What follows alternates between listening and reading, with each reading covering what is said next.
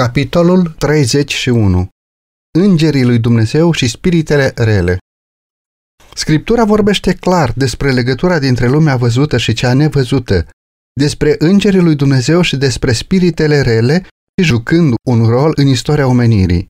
Există o tendință crescântă de a nu se crede în existența spiritelor rele, în timp ce îngerii sfinți care îndeplinesc o slujbă pentru cei ce vor moșteni mântuirea sunt priviți de mulți ca fiind spirite ale morților.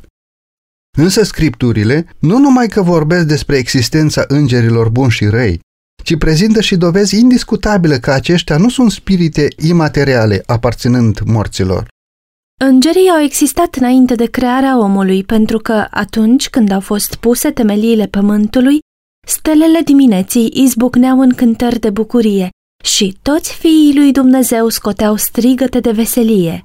După căderea omului, îngerii au fost trimiși să păzească pomul vieții și aceasta înainte ca vreo ființă omenească să fi murit. Îngerii le sunt superiori oamenilor, căci Biblia spune că omul a fost făcut mai prejos de îngeri. Scriptura amintește despre numărul, puterea și slava ființelor cerești, despre legătura lor cu Dumnezeu, precum și despre rolul lor în lucrarea de răscumpărare, Domnul și-a așezat scaunul de domnie în ceruri și domnia lui stăpânește peste tot. Psalme 103 cu 19 Iar profetul spune, în prejurul scaunului de domnie am auzit glasul multor îngeri. Apocalipsa 5 cu 11 În prezența împăratului împăraților stau îngerii lui, care sunt tari în putere, robii lui, care fac voia lui, care ascultă de glasul cuvântului lui. Psalm 103 cu 20 și 21. De zece mii de ori, zece mii și mii de mii erau solii cerești pe care i-a văzut profetul Daniel. Daniel 7 cu 10. Iar apostolul Pavel a declarat că îngerii sunt cu zecile de mii. Evrei 12 cu 22. Ca mesageri a lui Dumnezeu, ei aleargă ca fulgerul. Ezechiel 1 cu 14. Atât de strălucitoare este slava lor și atât de rapid este zborul lor. Îngerul care a venit la mormântul Mântuitorului, având înfățișarea ca fulgerul și îmbrăcămintea albă ca săpada, i-a făcut pe soldații care stăteau de pază să tremure de frică și să rămână ca niște morți. Matei 28 cu 3 și 4 Când Sanherib, asirianul îngânfat, l-a luat în râs și l-a blestemat pe Dumnezeu, amenințând Israelul cu distrugerea, chiar în noaptea aceea a ieșit îngerul Domnului și a ucis în tabăra asirienilor 185.000 de oameni au fost omorâți toți vitejii domnitorii și căpeteniile din armata lui Sanherib. Împăratul s-a întors rușinat în țara lui. A doua împărați 19 cu 35. Îngerii sunt trimiși în misiuni de har la copiii lui Dumnezeu. La Avraam au fost trimiși cu promisiuni de binecuvântare în Sodoma pentru a-l salva pe Lot de distrugere. La Ilie, când era gata să moară în pustiu. La Elisei, cu care și cai de foc când mica cetate în care se afla era asediată de dușmani. La Daniel, când, aflat la curtea regelui păgân, s-a rugat pentru înțelepciune divină și când a fost aruncat pradă leilor. La Petru, când era condamnat la moarte în temnița lui Irod. La prizonierii din Filipii. La Pavel și însoțitorii lui, în noaptea când s-a dezlănțuit furtuna pe mare la Corneliu ca să-i deschidă mintea pentru a primi Evanghelia, la Petru pentru a-l trimite cu vestea mântuirii la străinii dintre păgâni.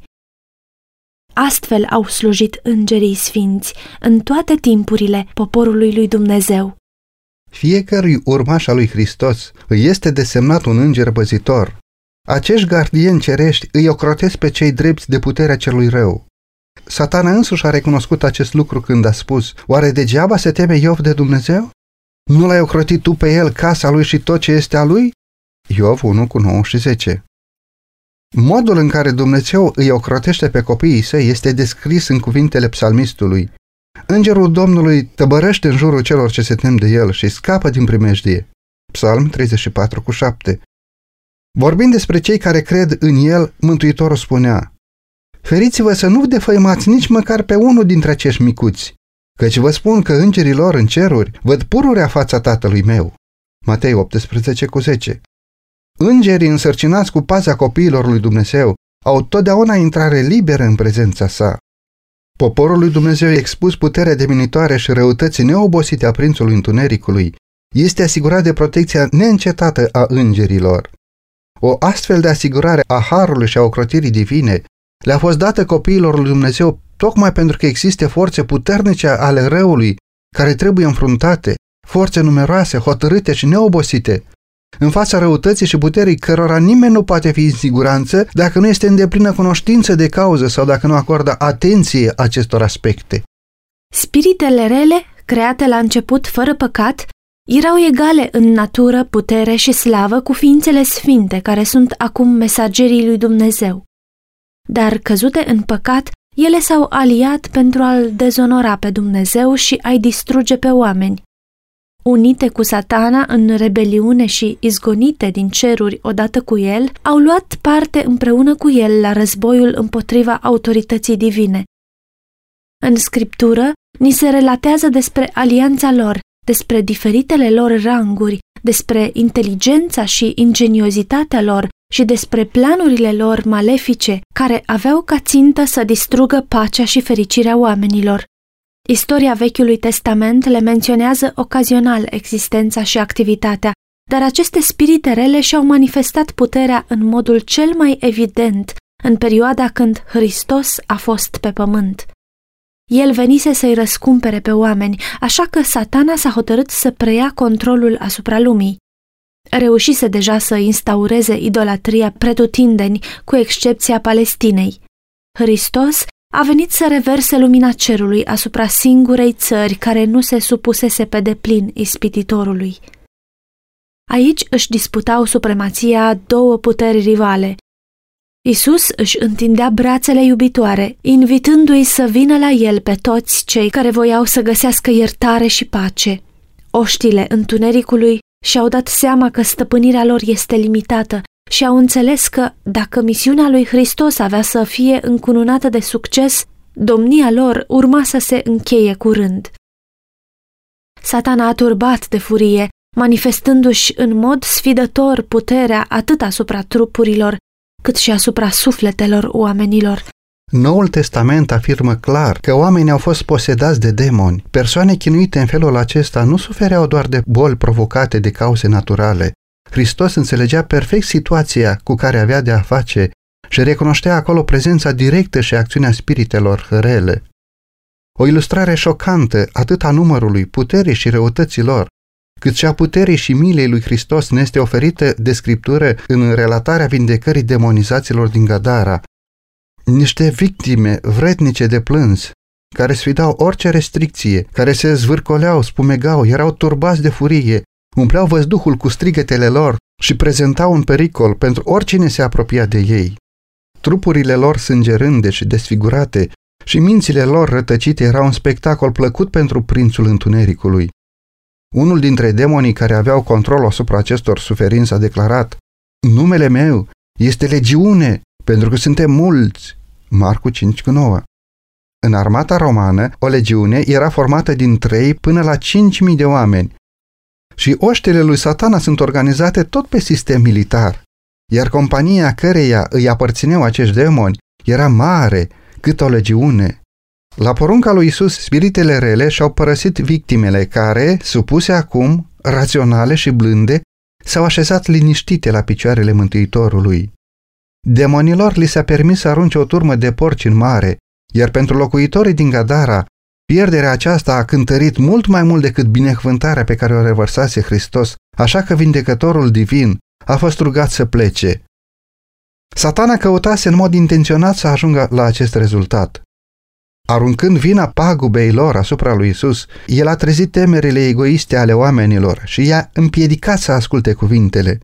Satana îi acuză continuu pe creștini că sunt cauza pagubelor, a nenorocirilor și a suferințelor în loc să lase ca acuzele să cadă asupra vinovaților de drept, adică el și îngerii lui. Însă planurile lui Hristos n-au fost dejucate. El le-a îngăduit spiritelor rele să distrugă turma de porci ca o mustrare pentru iudeii care creșteau pentru câștig aceste animale necurate. Dacă Hristos nu i-ar fi împiedicat, demonii ar fi aruncat în mare nu doar porcii, ci și pe păzitorii și pe proprietarii lor. Faptul că aceștia scăpaseră se datora numai puterii și milei sale. Mai mult, Hristos a permis ca acest eveniment să aibă loc pentru ca ucenicii să fie martori ai puterii crude a lui satana, atât asupra oamenilor cât și asupra animalelor. Mântuitorul dorea ca urmașii săi să-l cunoască pe dușmanul cu care aveau de luptat, ca să nu fie înșelați și învinși de planurile lui. El dorea ca și oamenii din acea regiune să-i vadă puterea de a pune capăt robiei lui satana și de a-i elibera pe captivi. Deși Isus a plecat, acei bărbați eliberați în mod atât de minunat au rămas să le spună celorlalți despre îndurarea binefăcătorului lor. În scripturi sunt relatate și alte cazuri asemănătoare. Fica femeii sirofeniciene, ce era chinuită cumplit de un demon pe care Isus l-a alungat prin cuvântul său, Marcu 7, 25 la 30. Un îndrăcit orb și mut, Matei 12 cu 22. Un tânăr care avea un spirit mut, care de multe ori îl aruncase când în apă, când în foc, ca să-l omoare, Marcu 9 cu 17. Demonizatul chinuit de un duh de demon necurat, care tulbura liniștea sabatului în sinagoga din Capernaum, Luca 4 cu 33-36. Toți aceștia au fost vindecați de Mântuitorul nostru milos. Aproape în fiecare caz, Hristos a adresat demonului ca unei entități inteligente, poruncindu-i să iasă din victimă și să nu o mai chinuie. Închinătorii din Capernaum, văzând marea sa putere, au fost cuprinși de spaimă și ziceau unii către alții, Ce înseamnă lucrul acesta? El poruncește cu stăpânire și cu putere duhurilor necurate și ele ies afară. Luca 4 cu 36 cei posedați de demoni sunt descriși de obicei ca aflându-se într-o stare de mare suferință. Totuși, au existat și excepții. Pentru a obține puteri supranaturale, unii au acceptat cu bucurie influența satanică. Aceștia, desigur, nu aveau lupte cu demonii. Din această categorie erau cei care aveau duhul ghicirii.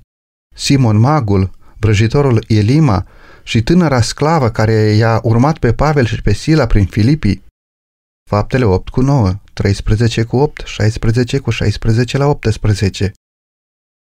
Nimeni nu este într-un pericol mai mare decât cei care, în ciuda mărturiei directe și ample a scripturilor, neagă existența și acțiunea diavolului și a îngerilor lui. Cât timp rămânem în ignoranță cu privire la șiretilicurile lor, ei au un avantaj extrem de mare.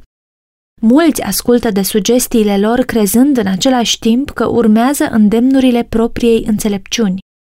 De aceea, pe măsură ce ne apropiem de sfârșitul timpului, când va acționa cu cea mai mare putere pentru a-i înșela și a-i distruge pe oameni, satana răspândește pretutindeni ideea că el nu există.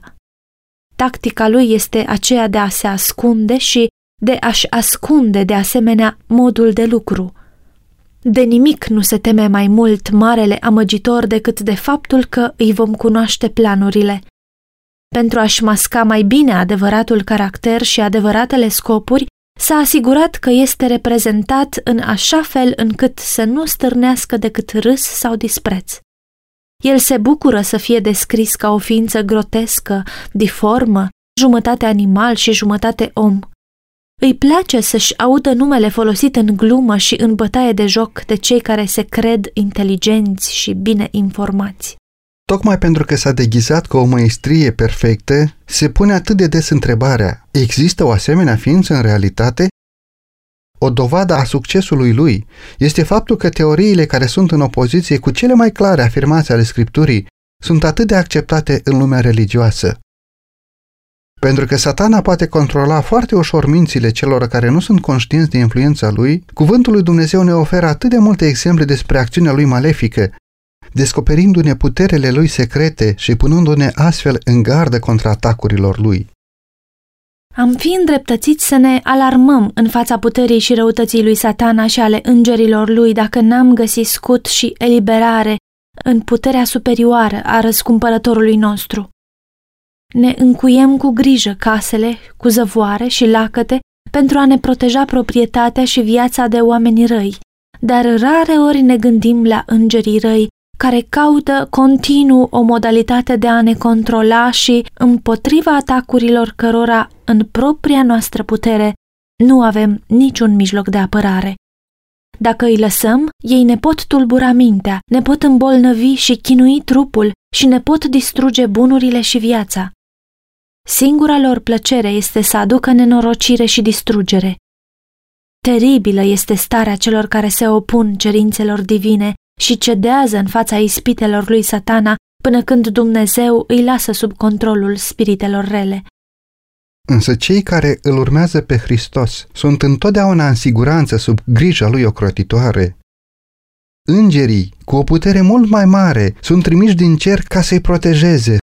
Cel rău nu poate străpunge garda pe care Dumnezeu a pus-o în jurul poporului său.